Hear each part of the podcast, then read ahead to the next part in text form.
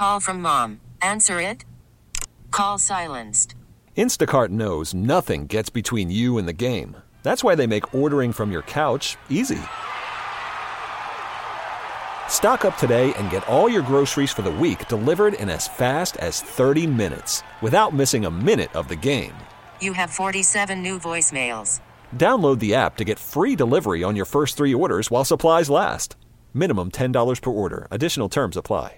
This episode is brought to you by Progressive Insurance. Whether you love true crime or comedy, celebrity interviews or news, you call the shots on what's in your podcast queue. And guess what? Now you can call them on your auto insurance too with the Name Your Price tool from Progressive. It works just the way it sounds. You tell Progressive how much you want to pay for car insurance, and they'll show you coverage options that fit your budget. Get your quote today at Progressive.com to join the over 28 million drivers who trust Progressive. Progressive Casualty Insurance Company and Affiliates. Price and coverage match limited by state law. Sports Radio 94 WIP. I'm Tom Kelly in for Big Daddy Graham on a Thursday morning. If you want to get in, 215-592-9494 is how you join the show. Discussing a number of topics so far tonight, including Howie Roseman and some of the things he had to say from the other day. And, you know, Howie, I didn't like a lot of the things that he said on Monday. Not going to lie, it was a lot of excuses about the pandemic and justifications for why the Eagles built the way they did and why they came back with another old roster and did some of the same things they've been doing. But do you buy what Howie's selling? Do you think he's learned from his mistakes? The one thing I'll say in Howie's favor is he has shown the ability to navigate out of a really bad situation before. He's done it. The only difference is this time he caused the situation. Last time it was Chip's mess and Howie came in and cleaned it up. Now can he clean up his own mess? Because this team, they are not in a good salary cap situation. They have not drafted well.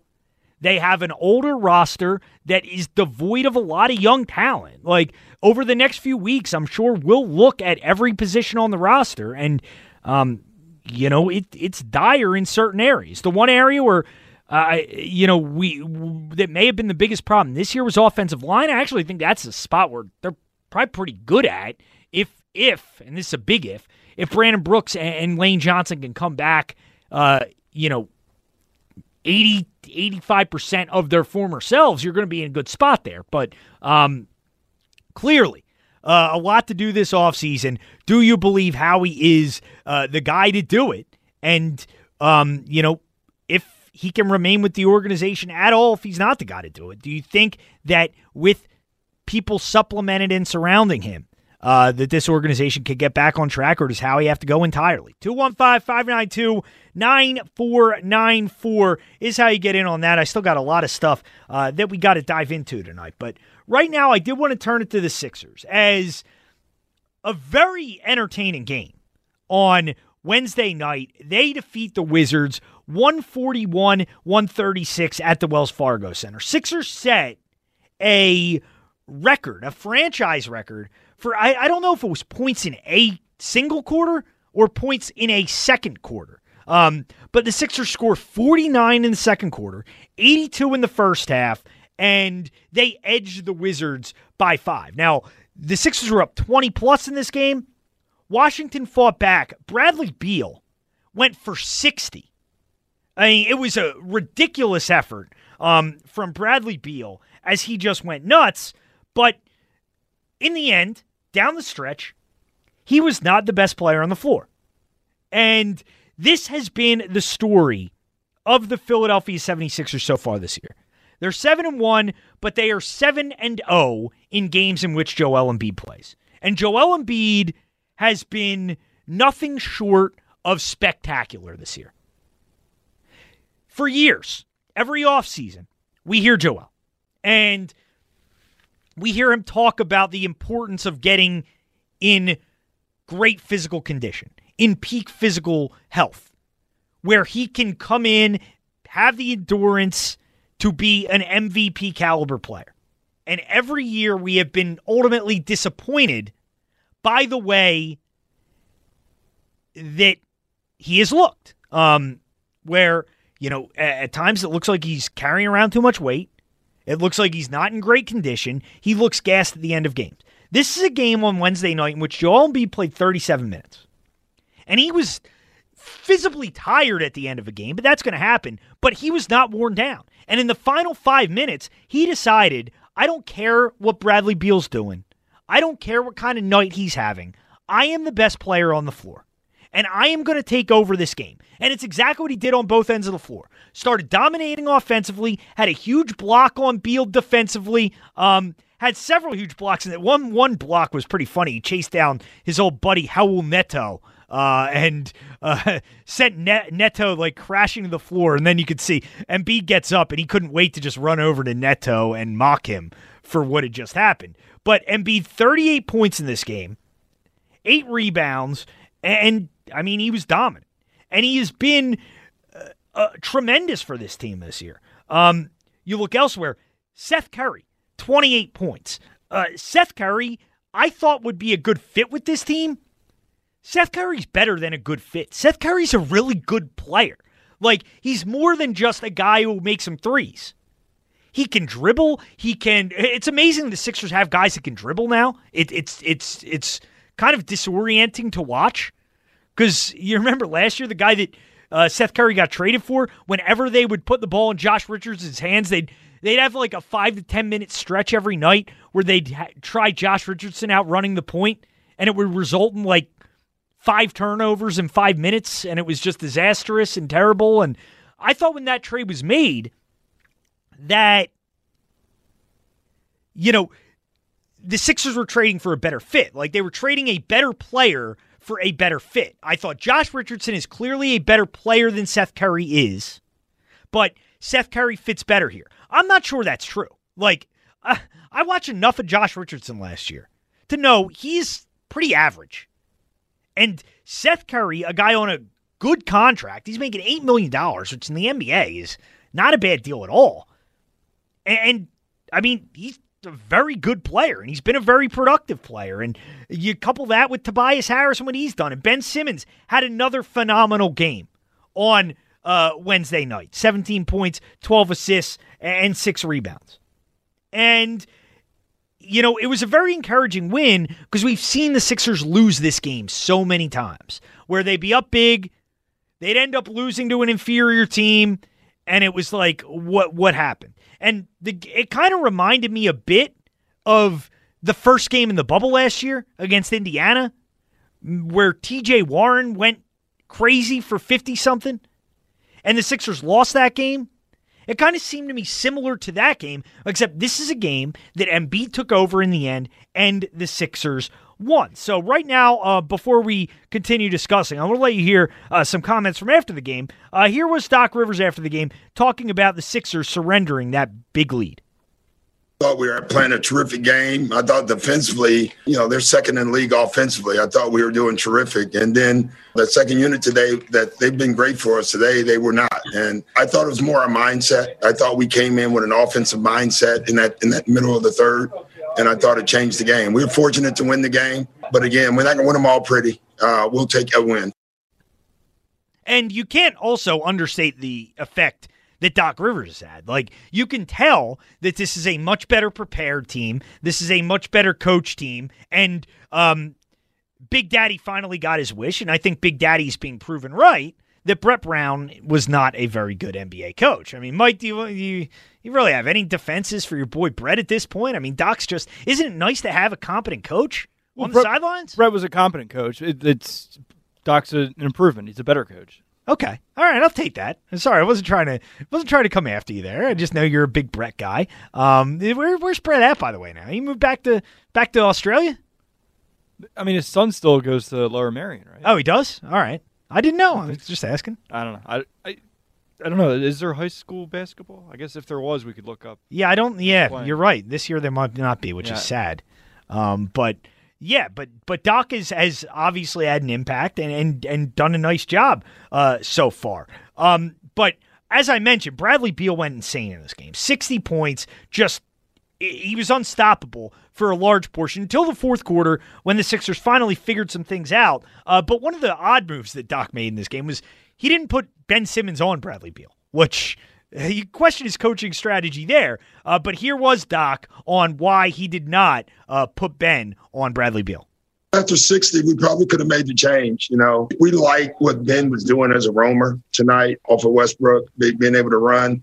We thought it would allow him to get a lot of rebounds and push the break. We felt strongly that we can get a lot of easy baskets. So that part of it worked. The other part didn't. And, you know, that's a pretty good assessment. It really didn't work. I mean, Matisse Thybulle came in on him in the end. I don't know about Matisse. I may have been wrong about Matisse being a potential all-star is what I had said prior to the season. Not this year, but down the line. But still, I don't even know if that's going to happen. But I mentioned, you know, Seth Curry has been phenomenal this season. Here's Doc on Seth and how effective he's been in the pick and roll. Seth's a terrific pick-and-roll player. Puts the ball on the floor and makes great decisions. You know, he knows he has a cannon, so he knows people are running out at him out of control. And he can always pump fake and put it on the floor. One of our better plays was a pick-and-roll play with Joel and Seth. So, you know, we trust him a lot with the ball. And you see the effect of that, whether it's Seth Curry, whether it's Danny Green, whether it's Shake Milton, just the difference of having guys who can shoot, because it does force defenders to close out more forcefully. It does force them to jump out on shooters, which is just an aspect of the Sixers offense they didn't have last year when you're surrounding them with Horford and Richardson and some of these other guys that are out there. But in the end, it did all come down to Joel Embiid. And here was Doc on Joel and his performance down the stretch. We have a go-to guy down the stretch. And what I like about what Joel was doing, obviously tonight it was scoring, right? But a lot of times it's with his pass. Watching him pick teams apart offensively with his passing and his scoring has been fantastic for us. And, you know, he has become a better passer. And going into the offseason, it's the one thing I said that I thought Joel Embiid needed to get better at is passing out of double teams, not turning the ball over. He did have a turnover down the stretch, but it's done a better job. Here is Joel on, you know, handling the turnover situation. Not too many turnovers tonight. I got to do a better job, especially with that last one. With the pass I tried to make to Tobias, end of game, fourth quarter. I got to do a better job. I had way too many turnovers tonight.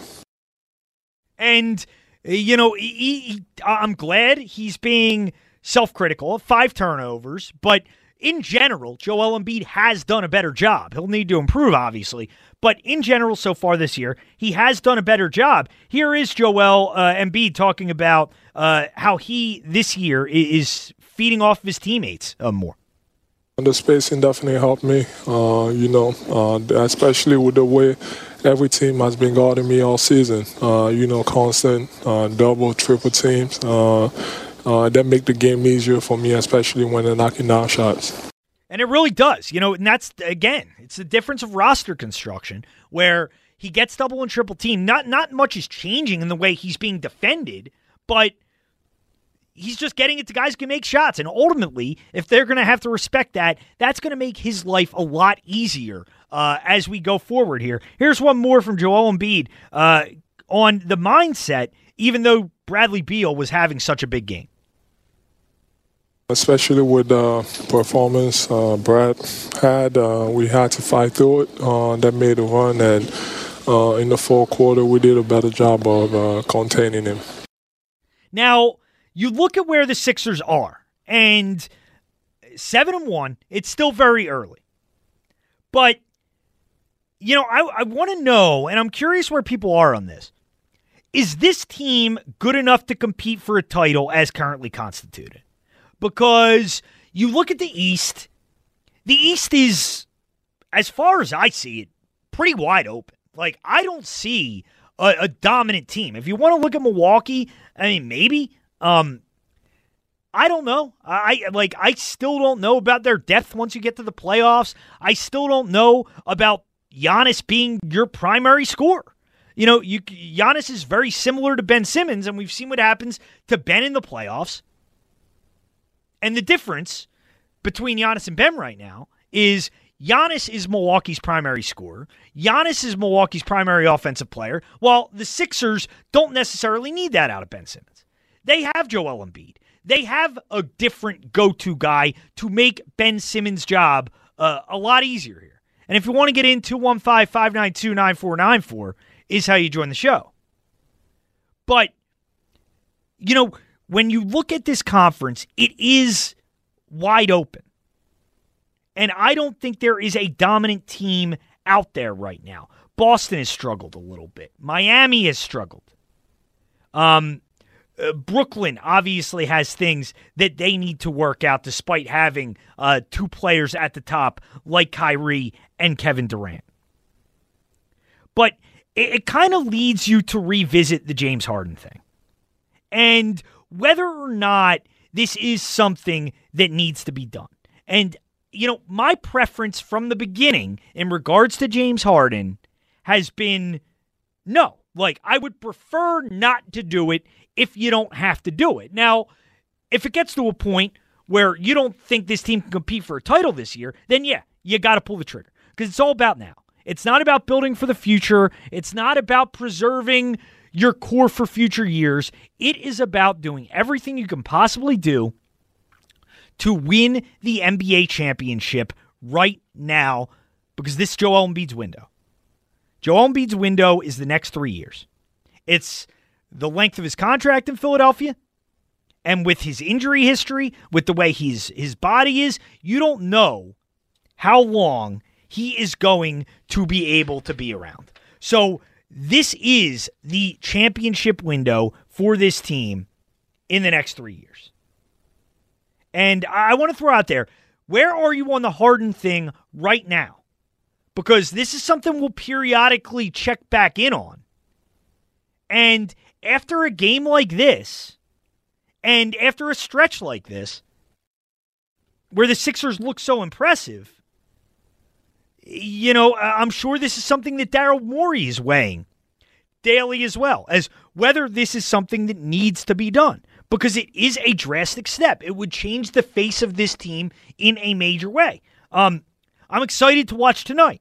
Tonight is a big test. You're coming on the second end of a back-to-back, the back end of a back-to-back. You go to Brooklyn to play Kevin Durant, Kyrie Irving, big national TV game, a lot of eyes on it. I'm going to be interested to see how the Sixers respond tonight.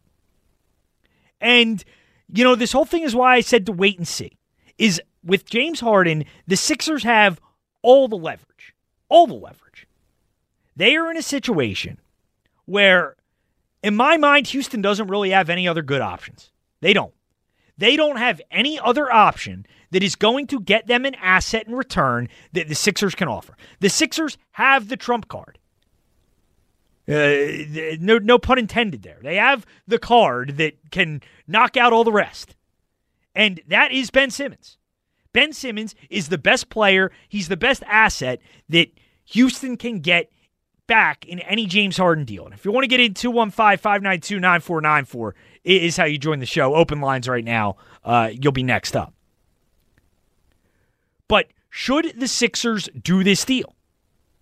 Should they eventually do it? Or can you make moves around Embiid and Simmons? Because it's not necessarily, as I see it, one or the other. Because you can make moves around Embiid and Simmons, which I'm sure Daryl Morey will do. Like, this is not going to just be the team. Daryl Morey is going to do things to improve this team. He is going to do things to make this team better as this season goes on. Would you trade Ben Simmons for James Harden? Or at this point, do you think you can kind of make moves around the periphery? I mean, I just asked Mike before the show. I don't think this is possible. But I'm like, you think we can, you know, just flip Tobias and like 3 first-round picks to Washington and get Brad Beal? And then you put Beal with Simmons and Embiid? You're laughing me off, Mike. Do you think there's any way that could happen? You can throw Matisse in there? Matisse Harris, 3 firsts? Matisse, Westbrook, and Harris. Here they come, the Wizards. I mean, you know, some assets. Beal's going to walk in a couple years anyway, right? Like 3. Right? Yeah. 3 years. You don't think there's any chance they take us up on that? No, it sounds like the typical junk trade. You have 4 years, Tobias Harris. I mean, he's playing well. He's averaging, what, 22 a night? That's not bad. Yeah, I mean, the more the time passes on, the closer it gets to 3.5 years. So yeah. I mean, I do think Tobias will get easier to move as his contract, you know, gets deeper into it, because expiring contracts are valuable, but not with 4 years left. But I want to know where you're at with the Harden thing right now. Would you do the Simmons for Harden thing right now, or do you want to wait it out a little more? I want to wait it out a little more. I've been going back and forth on this, but at this point, I think waiting it out a little bit longer, seeing what you have here, and whether you could make moves around the periphery, around Simmons and Embiid, whether that's enough. Because, you know, I don't want to give a guy like Ben Simmons up if I don't have to, if you can compete for a title. And I think this team, there's still a long way to go, and obviously they have played subpar competition. But I feel much more confident than I did before that this team could compete for a title because of the way Joel Embiid is playing. He is playing at an MVP caliber level right now. And if this is who he's going to be, this team has a chance to beat anybody in a 7-game series. 215-592-9494 if you want to get in. 215-592-9494 is how you join the show. If you want to get on that, you want to get on any of the Eagles stuff, you're welcome to. I see Booker's there. We'll talk to Booker. And also, when we get back, I need to get to this Jerry Jones sound. Oh, and I forgot to throw out my side topic. I'll do that in the next segment, too. But Jerry Jones bragged about something this week that I don't know how you could be any more tone deaf than he was in what he bragged about. We'll get to that coming up next. 215-592-9494. I'm Tom Kelly, Sports Radio 94 WIP.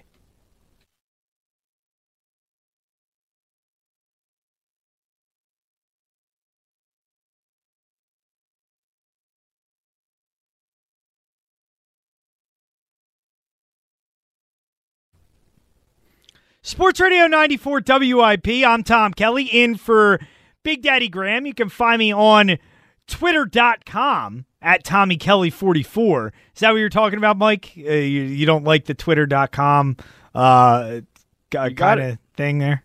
I was right. What's that? You got it right. Oh, I thought you said I was right. I'm like, you were right about what? What were you right about? No, you did it right. Okay, thank you.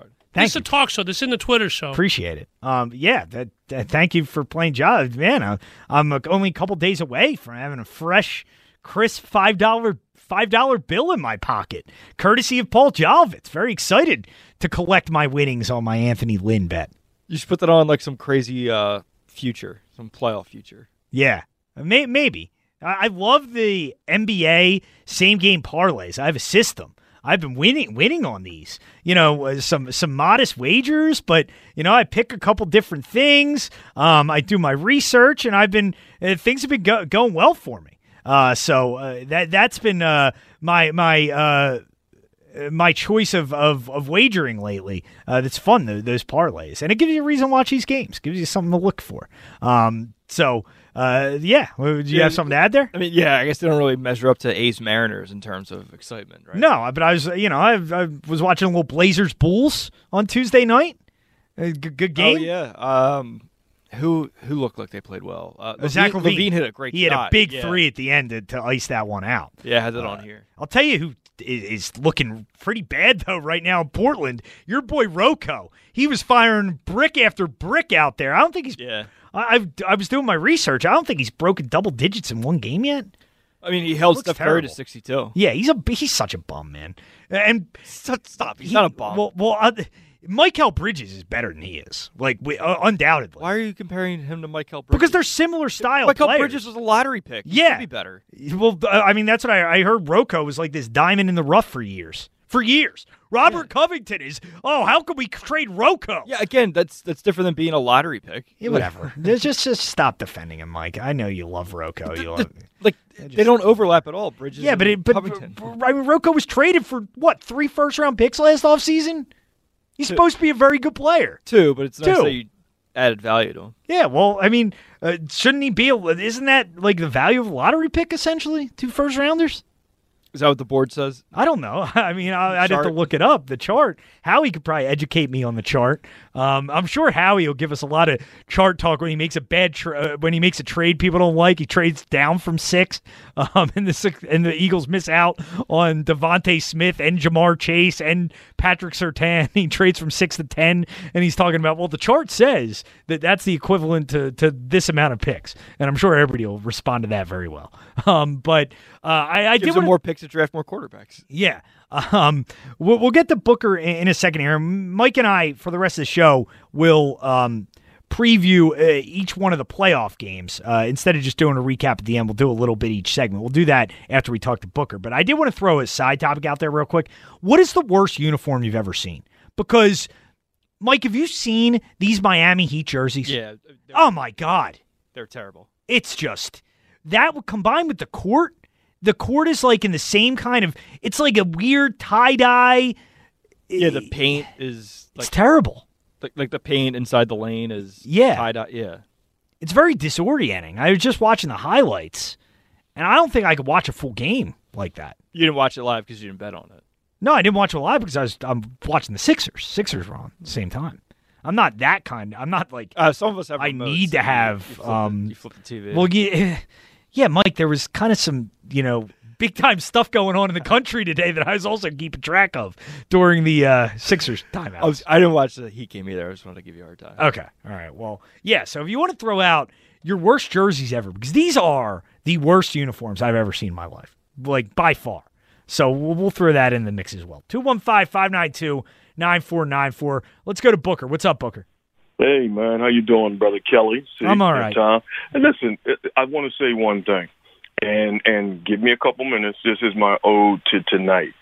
I love the fact, are you in control of the music, or is it Mike? Because I love Insane Clown Posse, Insane in the Membrane. Is that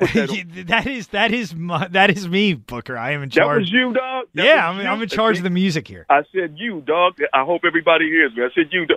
Go, my man. Thank you. And because tonight has been insane in the membrane. I'm a big music guy. Everybody at WIP knows that. Well, we can talk about that a little bit later. And I want to say one other thing, and then I'm going to get to my Sixers point.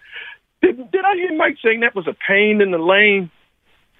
He was talking about the uniforms for the Miami Heat. He said a pain in the lane. Mike. Well, the paint in the lane. Oh, paint. Yeah. Okay, my bad. Yeah. Now. Let me get to something, a couple other things. You didn't like Seth. Yeah, no, Seth. You didn't like Seth early.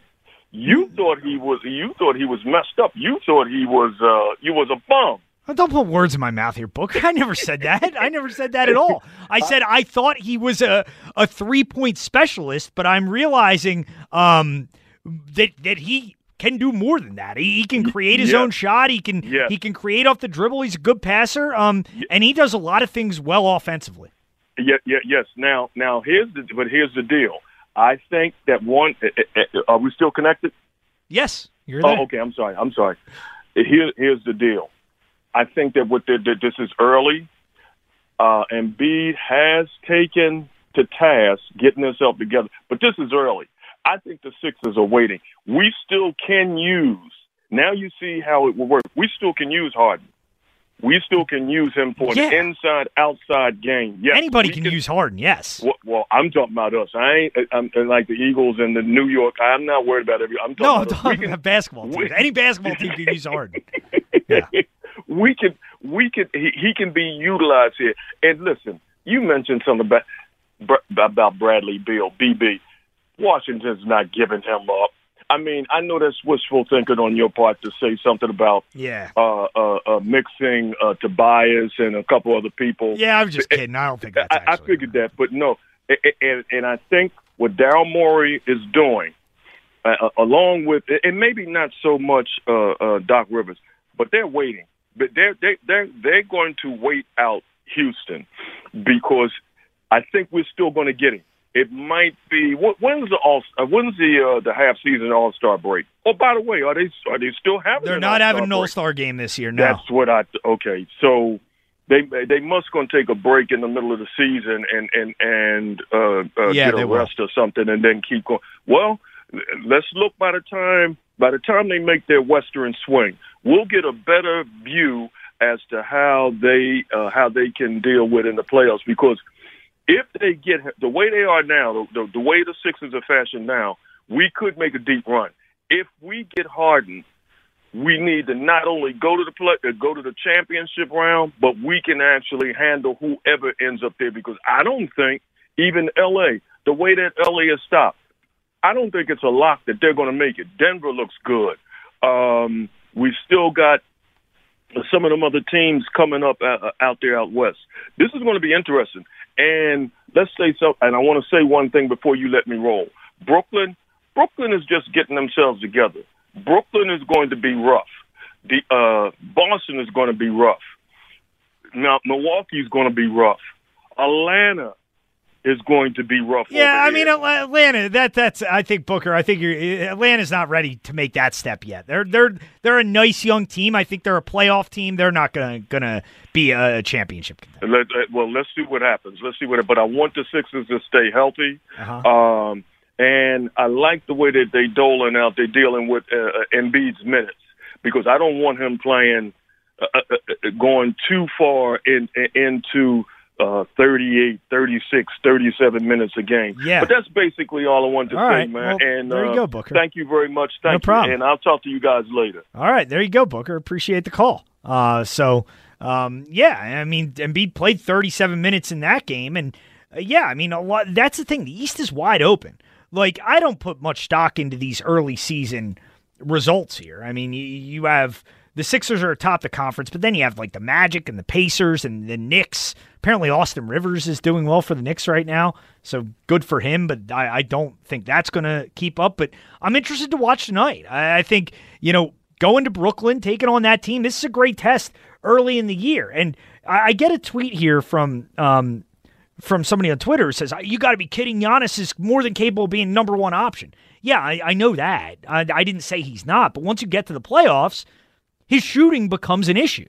Like, we've seen it happen with Ben Simmons. And the difference is Giannis doesn't have another number one to go to. Drew Holiday's a nice player, not a number one. The Sixers have Joel Embiid. And that's the difference when you have a player like that in the postseason. And you look at the East, can the Sixers make a run as they're currently constituted with changes around the periphery? Like, Daryl Morey is going to make certain moves. He is going to do some things to solidify the roster. Or does it need to be Simmons for Harden? That's kind of the dilemma, I guess, Sixers find themselves in, and it's what Daryl Morey, I'm sure, will be weighing over the next few weeks here before he ultimately needs to make a decision on the James Harden issue. So I do want to get to this Jerry Jones sound in a second here, but first, Mike, do you want to let's preview the first of the 6 wildcard games this weekend? We're going to do this each segment for the rest of the show here. And the first game on Saturday, this is maybe the best game of the weekend. I would say I would rank it the second most intriguing game of the weekend. Ooh, we got the music and everything. So I would say this is the second most intriguing matchup this weekend behind Ravens-Titans. Yes, I would agree with that order. So yeah. So you look at Bills-Colts here, Mike, and, we talked briefly the other night, and I had said 6.5. That's a gift with the Bills. I've reevaluated. Maybe I was being a little too enthusiastic. I'm still considering this one, but where do you fall on it right now? What do you see as far as how these teams match up? So, before we get to the predictions, I think this is closer than the line thinks. I still think the Bills probably are the better team, but I don't know. The Colts have a really solid roster. I know Rivers is 38, but he's okay. Taylor's been running really, really well lately. Very good defense. Very good defense. Very solid, sound defense. I don't know. If Buffalo can, I guess the Colts, if you're going to beat them, you can beat their corners. Buffalo could do that. I don't know. If they can get to Allen, this could change the game, but I don't know if they're 6.5 points worse. Yeah, it's a tough one. I think if you're going to, bet it with the spread, you got to go Bills minus 6.5, just the way they've been running through everybody lately. I wouldn't bet against them. But, I look at it, I think the Colts are going to play tough. Obviously, we mentioned the Frank Reich revenge factor. He, you know, he wants to get his old squad. Wait, what's the revenge for? He had a wonderful career. Yeah, I don't know. There's not really a revenge factor. But it's going to be, you know, an interesting test here with the Colts offense against that Bills defense. Sean McDermott, obviously good defensive mind. I see the Bills winning this game. I would say a tight game. I'll go 27-24 Buffalo. I think in the end, Josh Allen gets it done, but I do gotta say, I can't get, even with how great a season he had, I still can't get like those horrible memories of that disastrous Josh Allen playoff game in Houston completely out of my mind. I mean, what growth in the last calendar year for Josh Allen? Yeah, definitely. And it's why if the Eagles were going to move forward with Carson Wentz, I would have probably looked to hire Brian Daboll if you were going to fire Doug. It doesn't appear that's the way it's going to go down. But that's probably what I would have done if you were going to go that way. But, you know, the one thing that scares me about this is every year on Wild Card Weekend, you have that team that you think, oh, they're rolling into the playoffs. They're a lock to win. Last year it was New Orleans, and they, you know, had that big letdown loss to Minnesota. Do you see any potential of that here, Mike, where Buffalo's this team red hot going in? I don't think Indy's a great matchup for him. Any chance you think Philip Rivers can pull it out and really get on Jolly's nerves? Yeah, I think there's a chance. I think Indy's going to have a lot of threes instead of sixes or sevens. So I don't know. And I don't know if you can beat Buffalo with how explosive they are for that. Like Buffalo, you know, you can beat them for a half, but then they seem to explode on you. Like, and they did it in the Pittsburgh game. They did it a couple of their recent games where they it's like a crooked inning. They just have these big quarters. Yeah, the big inning, as Gabe would say. The big inning. Gabe probably loves watching them play. Gabe was a big inning guy. Oh, Gabe probably loves the way McDermott's. Yeah. Well, that was the whole thing. That was his excuse when he pinch hit for Kingery in like the first or second inning. Yeah, he wanted a grand slam. Yeah, he was looking for the big inning. Didn't work out, but okay. No, actually, it did work out. Okay, whatever. I forget. It's irrelevant. But so, what's your prediction, Mike? Bills Colts. I'll go Buffalo 30, Colts 15. Okay. So you are you going to play the Bills then? No. Okay. All right. It's a weird. I think I want to root for the Colts though. Okay. Well, there you go. But it'll be a fun day of football. I am hoping the Colts win, just for the sake of I'm doing a cross with Jolly that night. Oh, Phil Rivers goes on the road and gets a big playoff win. Man, I'm going to have a fun night. I'll be taking his $5 on that, and I'll get to mock him about Phil Rivers. So it'll be fun. So that's our Bills-Colts preview. We'll do Rams-Seahawks when we get back, and also then we'll get to this Jerry Jones sound, which tone deaf doesn't even begin to describe it. That's coming up next. I'm Tom Kelly, Sports Radio 94 WIP.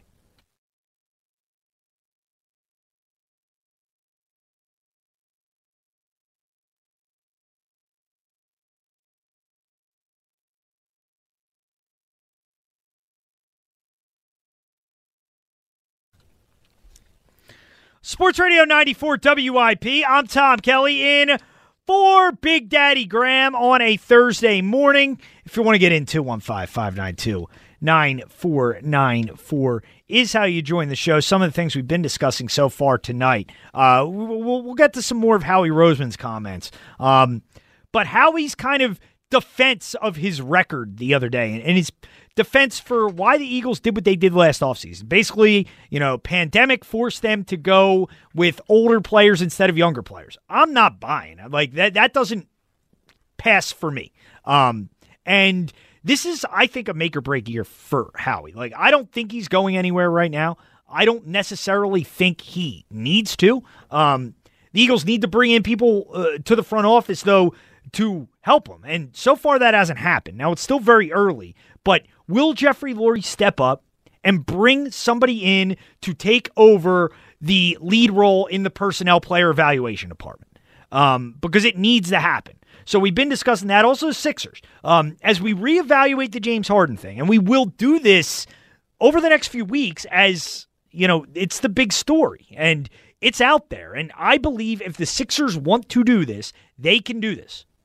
The Sixers have an asset better than any asset that the Houston Rockets can get from anyone else, and that's Ben Simmons.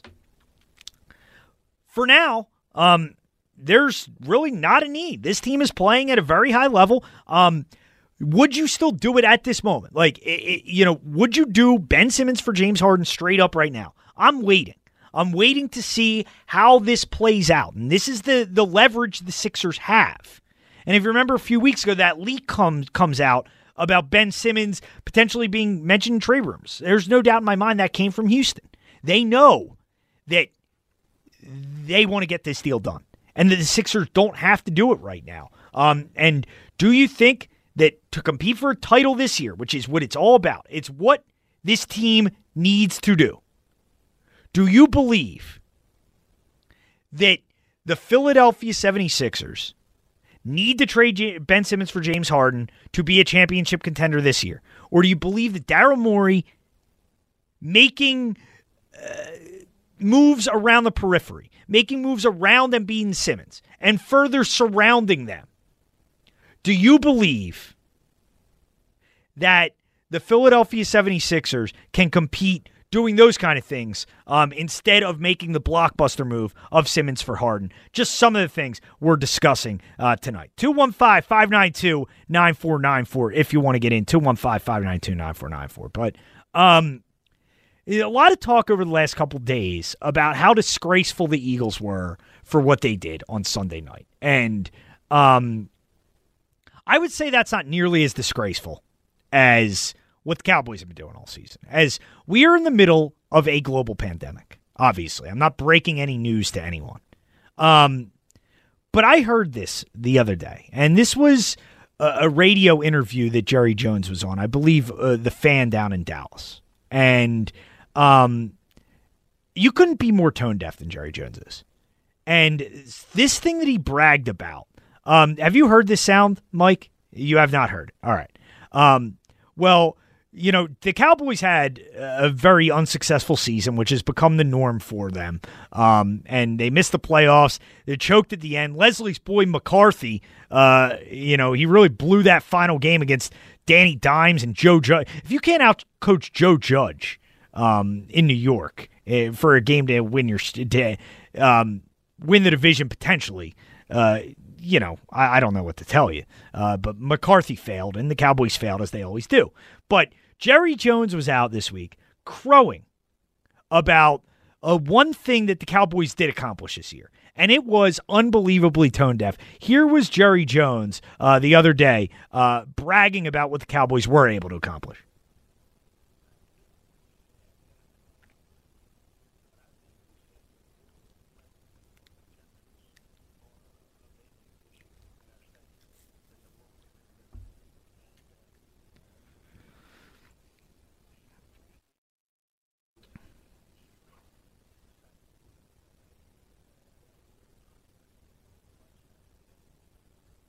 How is that something that you would want to be bragging about? How does he know it was extremely safe?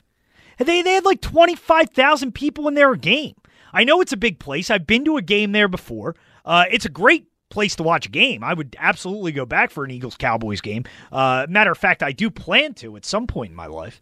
But is that something that you would be bragging about, Mike? In the middle of a pandemic, we set the record for amount of people at a sporting event. That's what we did this year. That's what we have to be proud of this season. That's a win for him. That's a legitimate win. It's a win. No, it is. We endangered public safety more than anybody else in the country, anybody else in the world. His job is to sell the Dallas Cowboys and to sell tickets, and he did. What about looking out for public health and safety? Like the Eagles. That's not his lane. I don't know what to tell you. You don't think there's any kind of personal responsibility? Like Jeffrey Lurie shut down fans coming to the games. No. Jeffrey Lurie didn't shut that down. Philadelphia. Right, but the Eagles had said they wouldn't do it anyway, even if they were being allowed. It's nice to say once you're banned. Even though we're banned, we would have done it anyway. All right, so you're a Jerry Jones guy. You don't care about public safety. You don't care about any of this stuff. You support Jerry Jones and cramming people in the stadium. I will reserve the possibility that there's I don't know that safety thing. It could be BS, but I don't know. There is a lot improvements in contact tracing and stuff like that. That I doubt he has. Do you think he gives a damn about contact tracing? No, but I mean, maybe if before he went on this call, somebody handed him a piece of paper that said, "By the way, here's a talking point. We are whatever." It, nobody contracted the virus at this game or whatever. I don't know. Like, it could be. I'm giving you the possibility that could be BS. Okay. All right. Well, I think it's more than a possibility. I think it's a probability. I do think, like, in a pandemic, selling the most tickets is an accomplishment. Like, not everyone could have pulled that off. I mean, I guess. I think it's irresponsible. I know it's, part of it's luck, part of the state that he's in. Yeah, I just, I don't think it's something I'd be out there bragging about. That's all I'm saying. Fair enough. I would agree with that. I don't think it's a great look, but agreed. So be it. Yeah, I just don't think it's a great look. Not much to add to it. Without further ado, let's preview Rams Seahawks, our second game. I like just picking it up where it left off from the last one. So Rams Seahawks, this is second game of the Saturday slate. I would say it is the most boring game of the weekend. I have very little interest in this game. The Bears game's worse than this. I'm actually interested to see how MVP Mitch, as Mike Lombardi calls him, plays against the Saints. And I would love to see the Saints choke again. I hate Sean Payton. What a clown that guy is. Okay. Not a big Sean Payton fan. We'll get to that game, I guess. Oh yeah, we'll get to that later. But anyway, Rams Seahawks. So who's starting a quarterback, Mike? Is Goff going to be back, or are they starting this Wofford fella? I think it's going to be Wofford again. I don't like. I mean, he can't be like Jared Goff was like really struggling before the injury to begin with. Right. It may just be a reason to just be like, all right, let's just see if we got something going with this guy. As we mentioned before, terrible year for the two top quarterbacks in 2016, Carson Wentz and Jared Goff. Goff looked good early in the year, but he's really fallen apart. And you can keep going to draft Dak Prescott. Oh, yeah. But Dak looks like he could be the best of the bunch when healthy, yes. At least. So what's this guy's name? Jim Wofford? John Wofford, okay. And you were telling me the beginning of story during the you know John Wofford or you seen him or something? I know John Wofford. I thought that's what you're saying. No, he I've seen him before because he played Temple. For Christmas one year, my girlfriend got me tickets to a Temple bowl game. Ugh. And no offense to your girlfriend, that's kind of a crappy gift. It was a fun. Okay. But Wake Forest played Temple. I thought you would remember this as a Temple fan. I do not. I'm not a big Temple football guy. I'm a bigger basketball. It was right after Matt Rule quit on them. Oh, that was funny. Because Emily, who used to work here on our promotions team, said Matt Rule would never quit, and I said he's going to quit immediately, and he quit the next day. So I've rubbed that in her face every time I can. Okay. But yeah, he came in. They got up to this like 31-7 start, and then he like hurt his hand, and Temple came back, but they came up short. It was with PJ Walker. Like it was a memorable game, I think. All right. I guess you don't. All right. So you look at Rams Seahawks here, and let's get into the nuts and bolts here, Mike. The Seahawks have not been as good offensively lately. They're a tough team to trust. Their defense has kind of solidified itself. This has the classic feeling of a game where Seahawks let them hang around for a while. It's going to be lower scoring than you expect. But in the end, Russell Wilson probably comes down and wins the Seahawks the game late. I'm going to go 24-20 Hawks here, but I would not bet it either way, honestly. I don't know if they can get 24 on the Rams. I'll go 17-10. Their offense has not played well at all recently. No, I mean, remember, like, people thought Russell Wilson was MVP? Yeah. It's crazy. This happens to Russell Wilson, like, every year, where he looks like the MVP for, like, 10 to 12 games, and then their offense just goes down the tubes. But, yeah, I think in the end the Seahawks win, but I think this is going to be a boring game. This is the game I'm least interested in. It's a divisional game. They're two pretty evenly matched teams when the quarterbacks are healthy. Like, I guess I just don't think either team's really that good, That's kind of where I'm at with it. I mean, yeah, neither one will probably win the Super Bowl. I'll agree with that. Yeah. All right, well, that's our Rams Seahawks. We'll get to Bucks Washington football team coming up next. And also, I got to get to the controversy of Nate Sudfeld here, as different Eagles players reporting different things on this. We have Brandon Graham on the morning show saying one thing. We have Miles Sanders on the midday show saying another thing. Jason Kelsey releases a statement. We'll dive into all that next. That's coming up. I'm Tom Kelly in for Big Daddy, Sports Radio 94 WIP.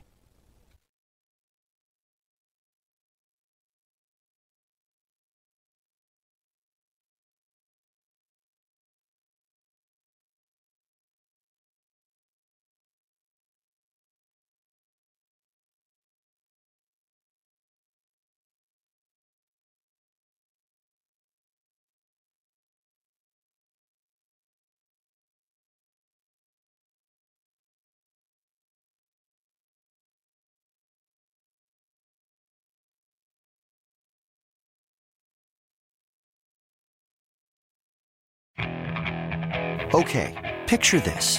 It's Friday afternoon when a thought hits you. I can waste another weekend doing the same old whatever, or I can conquer it. I can hop into my all-new Hyundai Santa Fe and hit the road. Any road. The steeper, the better. Because my all-new Santa Fe is available with H-Track all-wheel drive, so I can hit the trail without a worry in the world.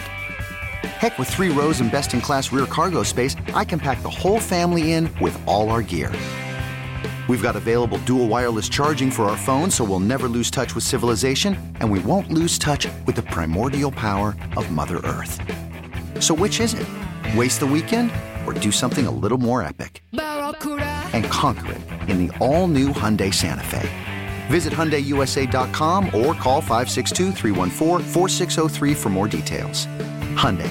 There's joy in every journey. This episode is brought to you by Progressive Insurance. Whether you love true crime or comedy, celebrity interviews or news, you call the shots on what's in your podcast queue. And guess what? Now you can call them on your auto insurance too, with the Name Your Price tool from Progressive.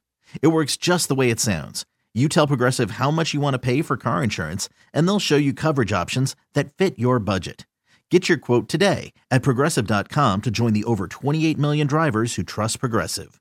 Progressive Casualty Insurance Company and Affiliates. Price and coverage match limited by state law.